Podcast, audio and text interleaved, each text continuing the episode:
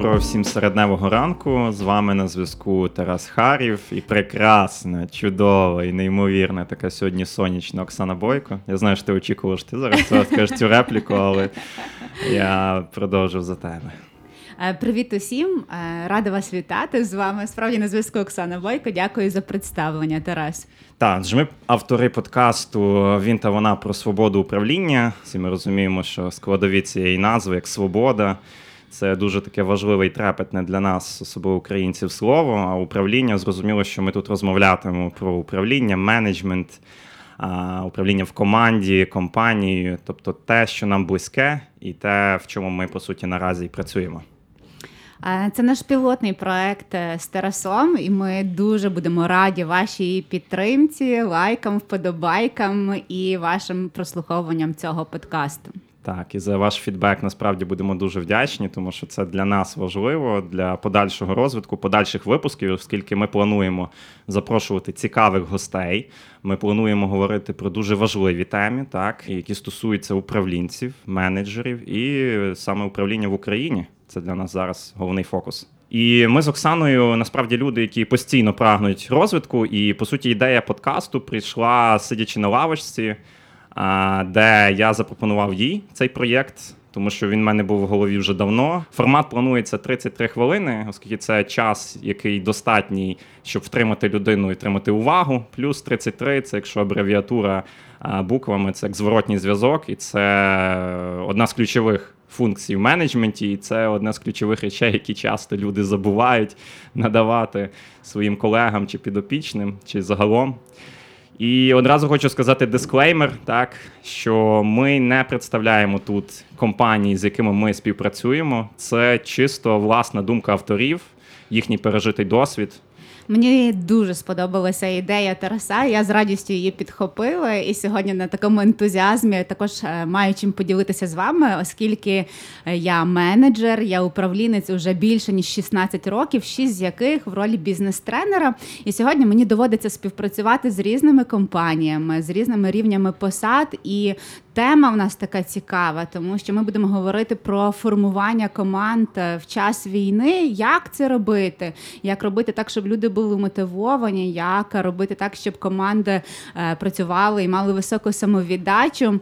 Е, насамперед, хочу також сказати, що я вважаю своєю головною місією це якраз розвиток якісного менеджменту та лідерства в Україні. І подкаст, напевне, виступить одним із інструментів для цього. Так, дякую, Оксанко.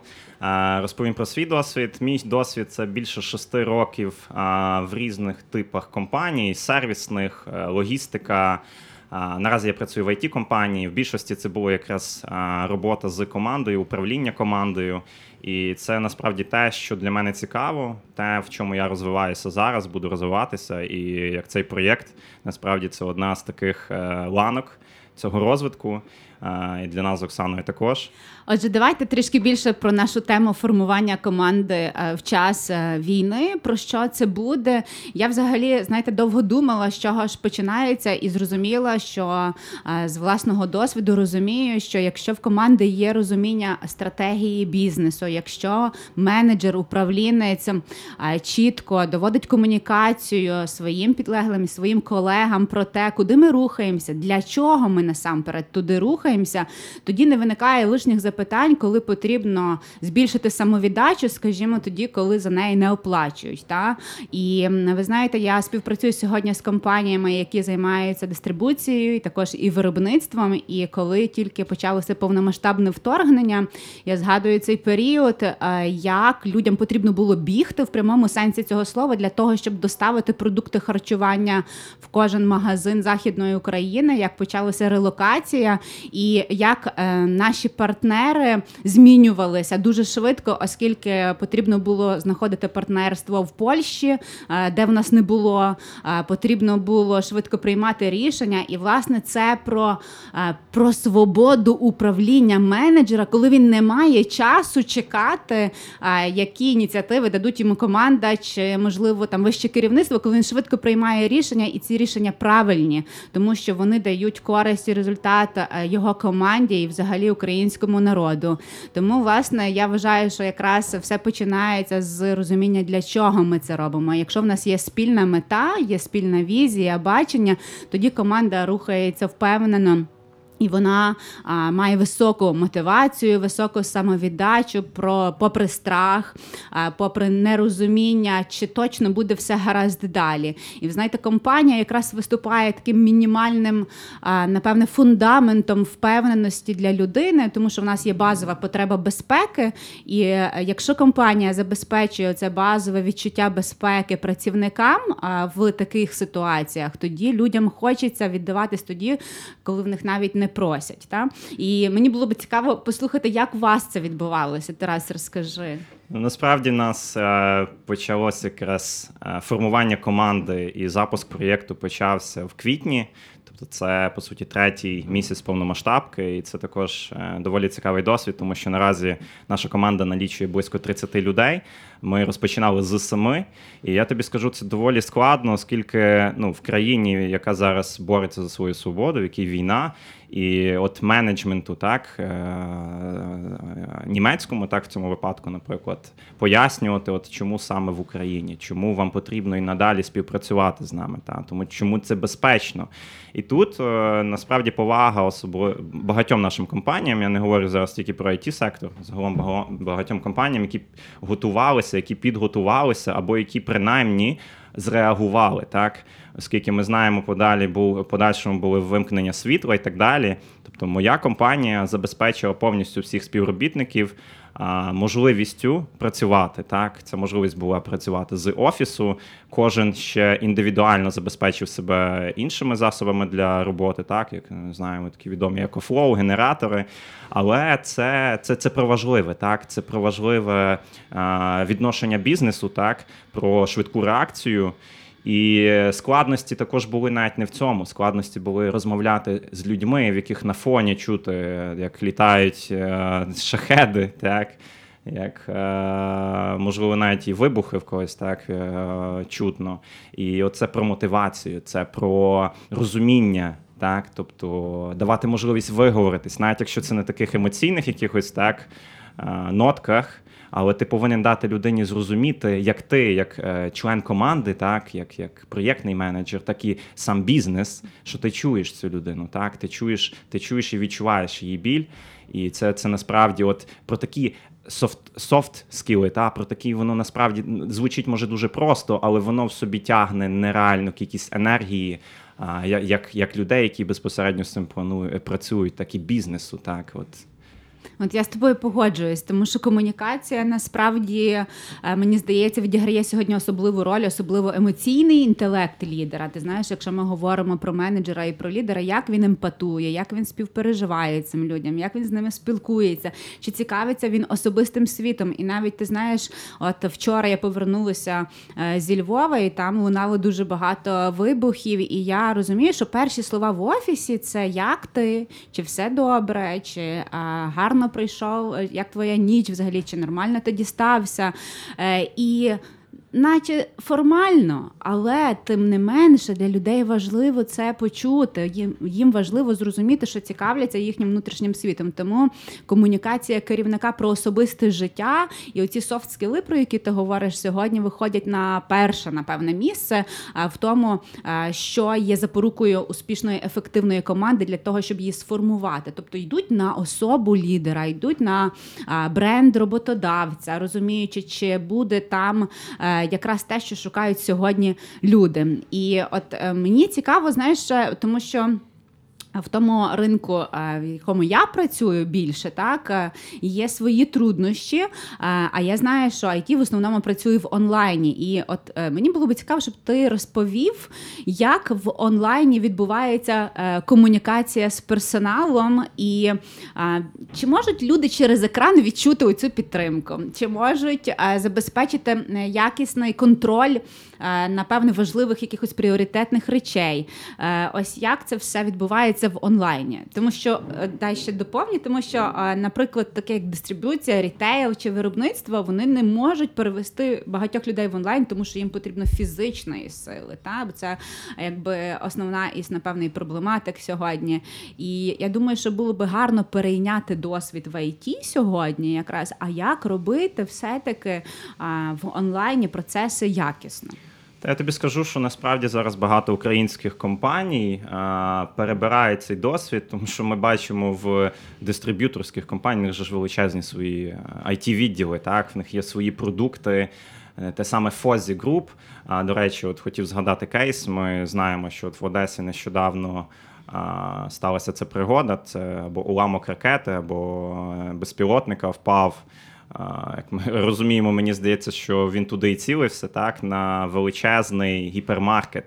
І ми от собі уявити кількість людей, яка там працює, так уявити собі, а, слава Богу, що попередніх даних ніхто не постраждав. Е, Останнє, що я бачу, можу помилятися, але надіємося.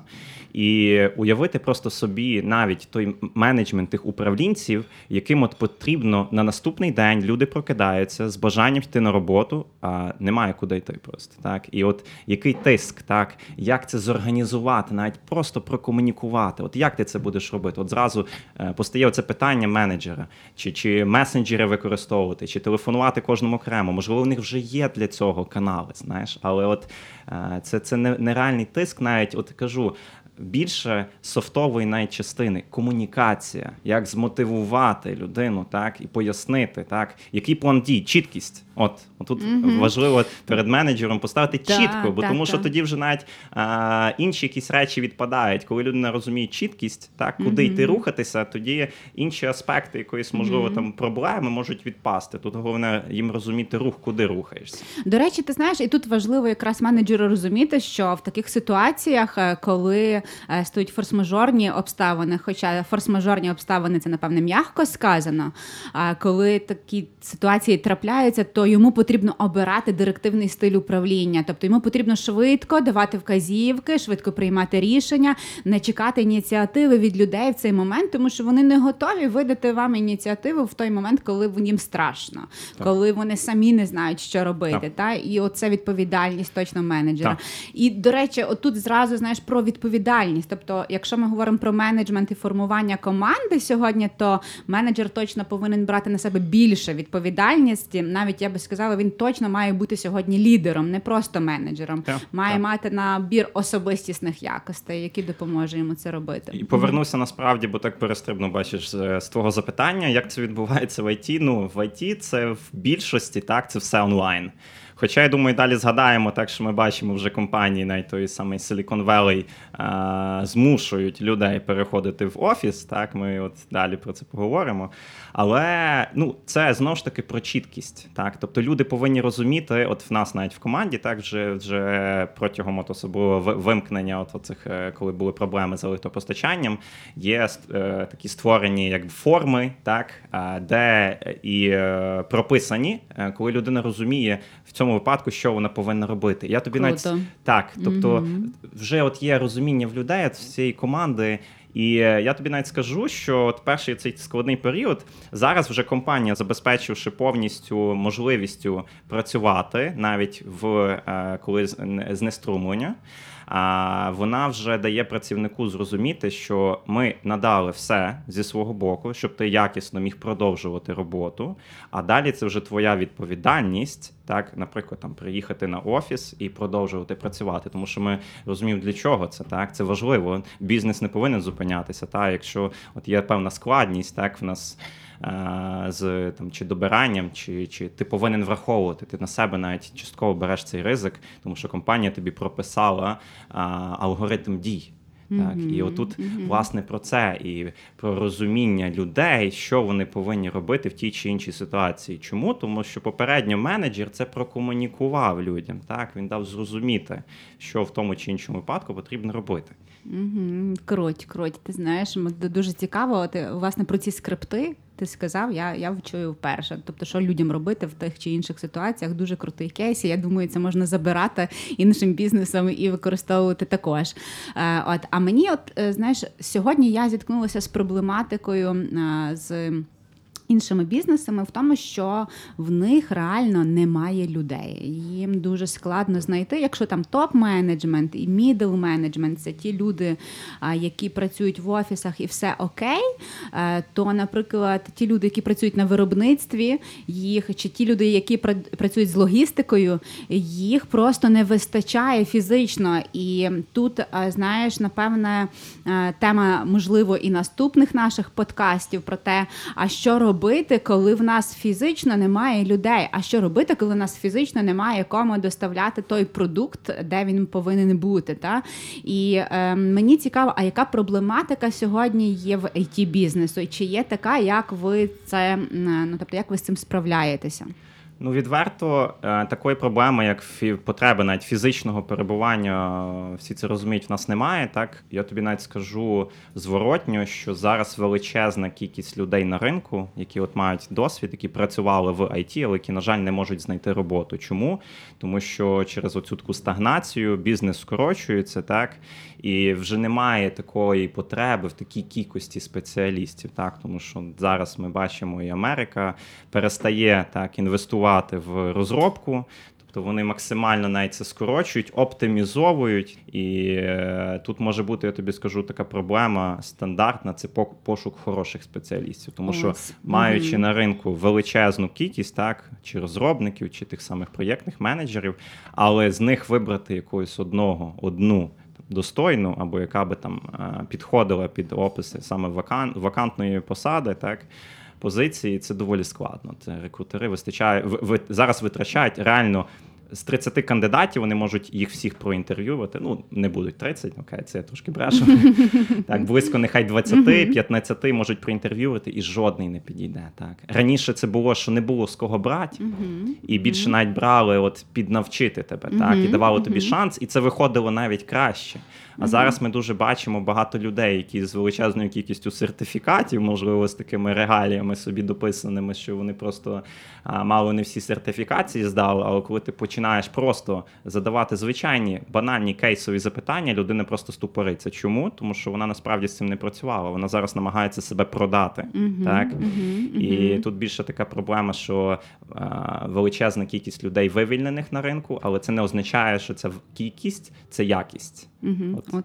Круто, круто. Ну ти знаєш, е, я просто нещодавно теж е, стикнулася з таким е, схожим кейсом, і я розумію, про що ти стосовно персоналу і його якості, тому що велика кількість людей все ж таки виїхали за кордон і не повернулися. І багато розумних людей, знаєш, виїхали і не повернулися. І тут про те, тут вже знаєш про те, як знайти ось цих хороших людей і.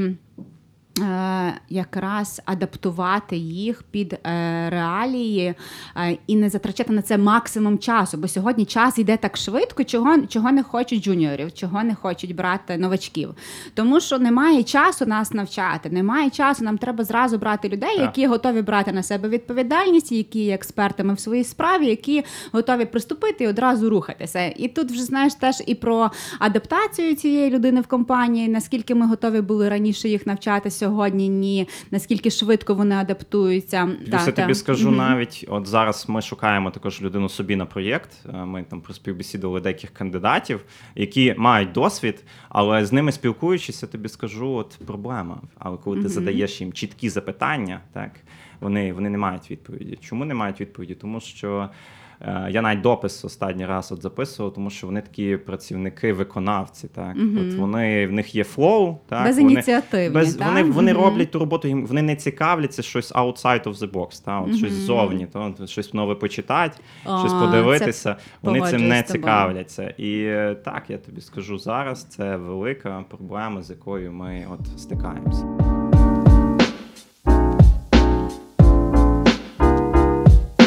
Та, до речі, таке е, цікаве запитання: от е, подкаст чи підкаст? Як ти думаєш? Ну я, до речі, досліджувала цю тему, Тараса. Тому Ну, ти от тут скажи, мене не, спі- цікаво, як- не спіймаєш. Я знаю, що це подкаст, та і знаю, що багато людей, але і так, і так кажуть вірно. Е, Я тому- тобі скажу, у нас просто е, це слово українізують, але по суті ж е, подкаст це поєднання двох слів, та iPod і broadcasting. Е, з англійською. Ну, по суті, тому ми пишемо через О, але часто там ми якісь речі українізуємо. І мені насправді, коли ти якось теж раз в розмові згадала підкаст, то я такий. Я не пам'ятаю такого. Я того спеціально це прочитав, знаєш, от, щоб зараз це впевнено говорити. І давай, я думаю, будемо рухатися про те, що я вже згадав, власне, про повернення працівників в офіс, чому це важливо і чому взагалі це відбувається. От в IT ми навіть бачимо, до речі, от зараз Zoom. Google навіть пропонують там якісь додаткові виплати або ж пропонують жити в себе в кампусі для того, щоб ти працював з от фізично, так не на ремоуті. І одне з того, що я прочитав, це по суті вже доведено там на здається 15 чи 20% більша продуктивність, коли людей, коли люди фізично перебувають. Я навіть скажу ті чудові ковідні часи, так коли от ще от тільки це все починалось, та от ми реально вже забули, як це було Мгм. насправді добре. А я працював тоді на компанії в одній компанії, також з розробки програмного забезпечення, бізнес девелопмент менеджером. І е, коли якраз почався ковід, ну що, всі сиділи вдома, заборонено виходити. Та, от, е, і я один єдиний, от франківчани знають, з каскаду. е, В центр міста рухався пішки, коли нічого не ходить, так, жодного транспорту. Єдиний сидів в офісі, тому що мені працювати вдома не ок. Чого? Тому що я прибираю, я готую, я щось там перескладую, тільки не працюю. Тому, по суті, я і зараз фізично постійно знаходжуся в офісі, тому що насправді для мене це от про продуктивність, так, от е, можливо, це навіть там десь випити кави, поговорити, так. Але от все-таки я відчуваю себе продуктивним, ніж коли я сиджу вдома. Мені немає з ким поспілкуватися фізично, так, а не онлайн. І розкажи про свій досвід, бо я знаю тебе також от на період е, майже початку повномасштабної, от з офісом була. Ну, у мене взагалі цікава така історія. І ну, офіс насамперед для мене це якір, який вмикає мене в роботу. Я, наприклад, коли вдома аналогічно я виконую все, все крім роботи. Ось тому для мене офіс це є якорем, де я приходжу, налаштовуюся. Я собі зробила кави, я в собі все ввімкнула, те, що мені потрібно, і я налаштувалася. Я можу, і це мій прайм тайм в офісі. Я можу працювати там довго, без перерв і максимально продуктивно з якимись результатами. А що стосується оренди офісу. Взагалі, в мене така історія. Я перед е, початком повномасштабного вторгнення така думаю, от відкрию свою школу управління та менеджменту, почну свою діяльність. Е, Я працювала до того в компанії, в якій понад три тисячі персоналу займалася там навчанням та розвитком, і зрозуміла, що вже хочеться мені шарити цей досвід на іншу і ширшу аудиторію. Ну і власне я пішла з компанії, і я згадую цей період, коли мені е, напевне в той час довелося відновлювати себе і будувати себе знову, тому що почалося повномасштабне вторгнення. Партнери, з якими я домовлялася попередньо. Звісно, навчання і розвиток не на часі, я без роботи. І що робити? У мене навіть виникла думка назад повертатися, можливо, чи, чи, чи що. А, і ось це таке, знаєш, те, теж про розуміння своєї місії. Я зрозуміла, що ні, повертатись назад я не буду. Я приймаю рішення, я проводжу е, навчання по відновленню енергії в онлайні безкоштовно для всіх бажаючих. І знаєш, на ці події приходять власники бізнесу, які потім запрошують мене тренером в своїй компанії. І я розумію, що це правильний вірний шлях. Е, І що стосується офісу. Справді продуктивність команд збільшується тоді, коли вони е, бачать, е, по-перше, налаштування своє, приміщення своє, людей своїх відчувають робочих. ту енергетику Вони таку. відчувають атмосферу, вони розуміють, де вони. І коли в мене виникало запитання, бо я ж можу вести взагалі свою діяльність не в офісі. По суті, я приїжджаю до клієнта в офіс та і проводжу там тренінги чи знімаю конференц-зал. Але саме ця атмосфера, коли я створюю щось нове, коли я розробляю ці тренінги, коли я надихаюся виглядом з вікна мого офісу, я розумію, що саме в ці моменти відбувається щось таке, про що можливо хтось там не бачить, те, що за кадром, знаєш, але якраз щось таке цікаве, і те, що потім за ідею буде корисно іншим людям. Так, я тобі ще скажу, навіть для мене теж це одне з ключових таких речей. От, наприклад, компанію розглядати це за її офісом. Тому що я розумію, що я туди буду кожного дня приходити, якщо це буде. В мене просто був досвід працювати з е, офісу слеш квартири. Я пам'ятаю, ти розповідав. Це коли я прийшов тільки от перший день, так вже мене, скажімо так, офер зробили, тобто вже засетали дату, коли я маю прийти. І я просто приходжу, і я такий. Ну, я втратив дар мови, але я, я себе повів гарно, так, а, так, класно, супер. Е, в мене ні техніки не було, ні нічого. Вони ще самі не розуміли, чи, чи вона буде, і чи можливо я навіть своїм буду користуватися. Але це теж про насправді, знаєш, попередні правильні запитання. Я не задавав їх на співбесіді, бо тому що мене от цікаво саме от це, до речі, напрямок, коли я тільки розпочинав проєктний менеджмент. І я був готовий, я тобі скажу на все. І це часто помилка, так тому що ти не валідуєш, ти не задаєш нормальні е- початкові запитання. Те, що для тебе важливо, так ти готовий взятися за все. а Потім проходить місяць-два, і ти розумієш, що твій твій запал, твоя мотивація зникає. І тут якраз про мотивацію, про мотивацію людей, а, що їх змушує рухатися далі, так і навіть в цих умовах. І саме я тобі скажу, от робота з командою. Це про те, що ми сьогодні говоримо. От робота з людьми. Тому що от. Е, я собі навіть от е, такий комплімент зроблю. Я думаю, моя команда мене буде також слухати. Що Клас. це неймовірні, мачурні люди. От що таке мачурність? Та? Коли от ці дорослі, це тоді, коли немає тебе, як там проєктного менеджера, але люди самі можуть організуватися. Люди розуміють загалом, куди ти рухаєшся. В нас є складності на проекті, так, в плані частих змін е, дирекшену та руху, куди ми рухаємося, чи попередні домовленості, якісь так, вони змінюються. І це часто змінює фокус людей, і е, людям важко. Але за рахунок мачурності люди це прийняли, вони навчилися з цим працювати, вони розуміють, і ви рухаєтесь далі. Так. І що важливо, от я ще раз нагадаю, це 30 людей, 90% з яких знаходяться в Україні. І е, ну, я бачу, які ми виставляємо цифри клієнту, і я розумію, що це гроші, які заходять в Україну. Це гроші, які витрачаються в Україні.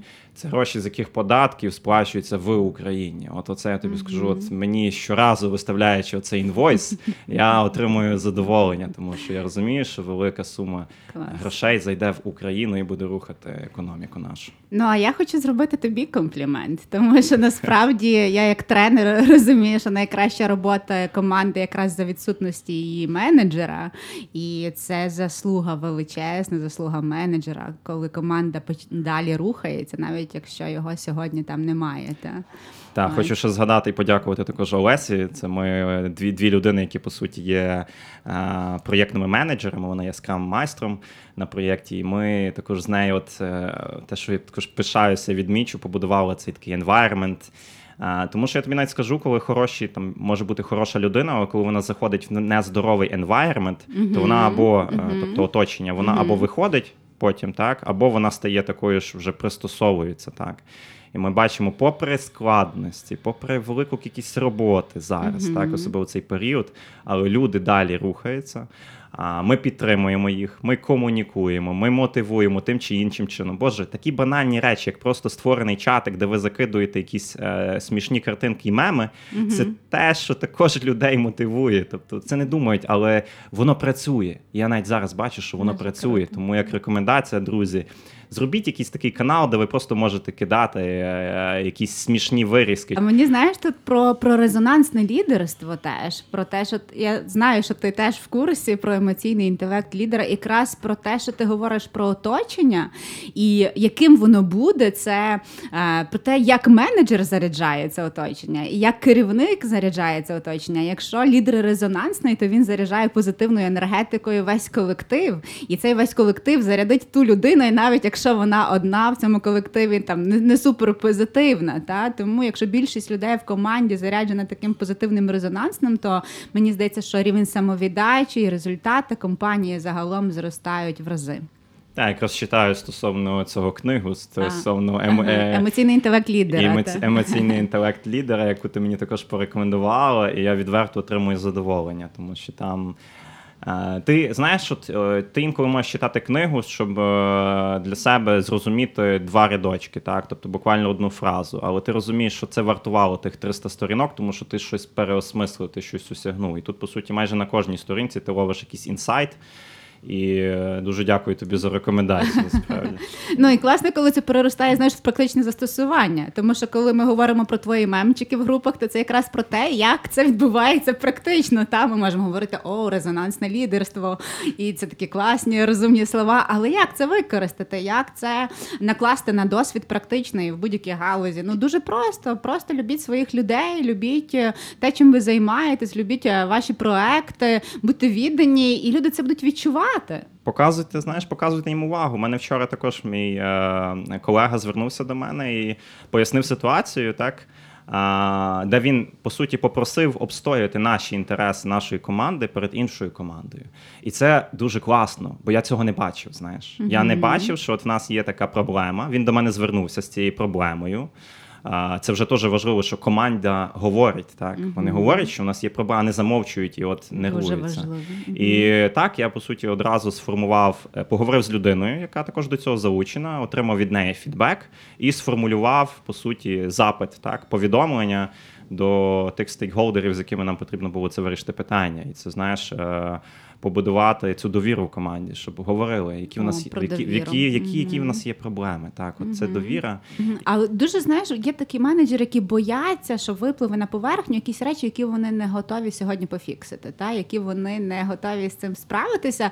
І тому от в них оцей внутрішній страх не дозволяє вибудувати цю довіру. Хоча на хвилі якраз конфліктів кажуть, може зародитися щось нове і дуже круте. І це дуже класний досвід. Тому я вважаю, що потрібно чути команду, і створити атмосферу довіри. Це одне із завдань. Ти знаєш, мені здається, що ми сьогодні можемо з тобою складати формулу ефективного е, формування команди і, взагалі, що потрібно робити для того, щоб ваша команда в цих умовах е, продовжувала працювати і не те, щоб працювати, а працювати круто, якісно. І е, найголовніше, знаєш, я завжди говорю про те, щоб отримувати задоволення від того, що вони роблять. Так, ми якраз, до речі, ти, Оксанко, гарно підводиш до завершення і до нашого такого висновку і заключення, так, що ж таке і як. От, оця формула, так, формула ефективного формування команди.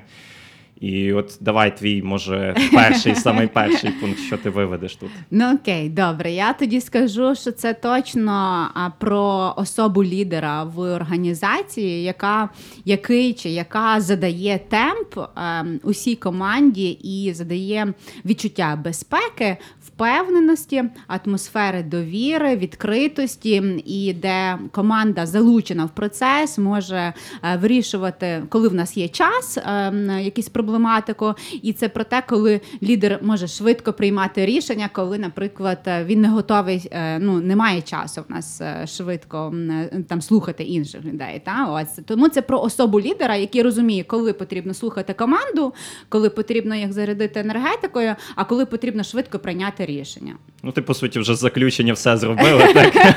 Я Ну, казав тільки за перший пункт, але нехай. Ну, насправді тут всі, всі якраз оці речі, що ти щойно сказала, я ще можливо підмічу стосовно чіткості і недвозначності, особливо в критичних ситуаціях, коли а, лідер має розуміти, коли от йому застосувати цей директивний метод управління, Мгм, так, от особливо на початку повномасштабної.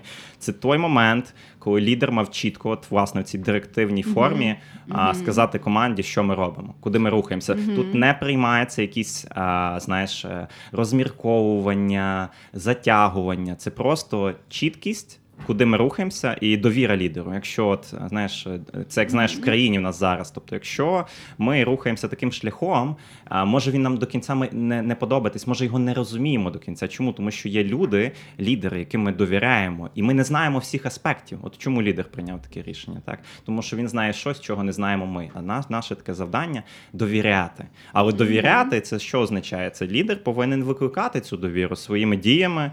Те, як він себе поводить, так що він робить, його успіхи. Тому що ми часто помічаємо а, ці провали людей більше, ніж успіхи. І ми забуваємо часто людям дякувати за Мгм. щось, що Мгм. хороше роблять. Мгм. А ми часто от можемо фокусуватися на якомусь негативі. Знаєш. А тут я знаю, що би ще підмітила про те, е, не просто які в нього успіхи, а про те, як він справлявся своїми провалами. От е, тому що Як ми... він про них говорить, як насправді він про них ділиться. як він з них виходив? Знаєш, наскільки Ага. разів е, більше він встав, ніж е, падав? Мені швидше е, про це, тому що е, так, е, звісно, куди ми фокусуємо нашу енергію, е, те і зрощуємо ми в компанії.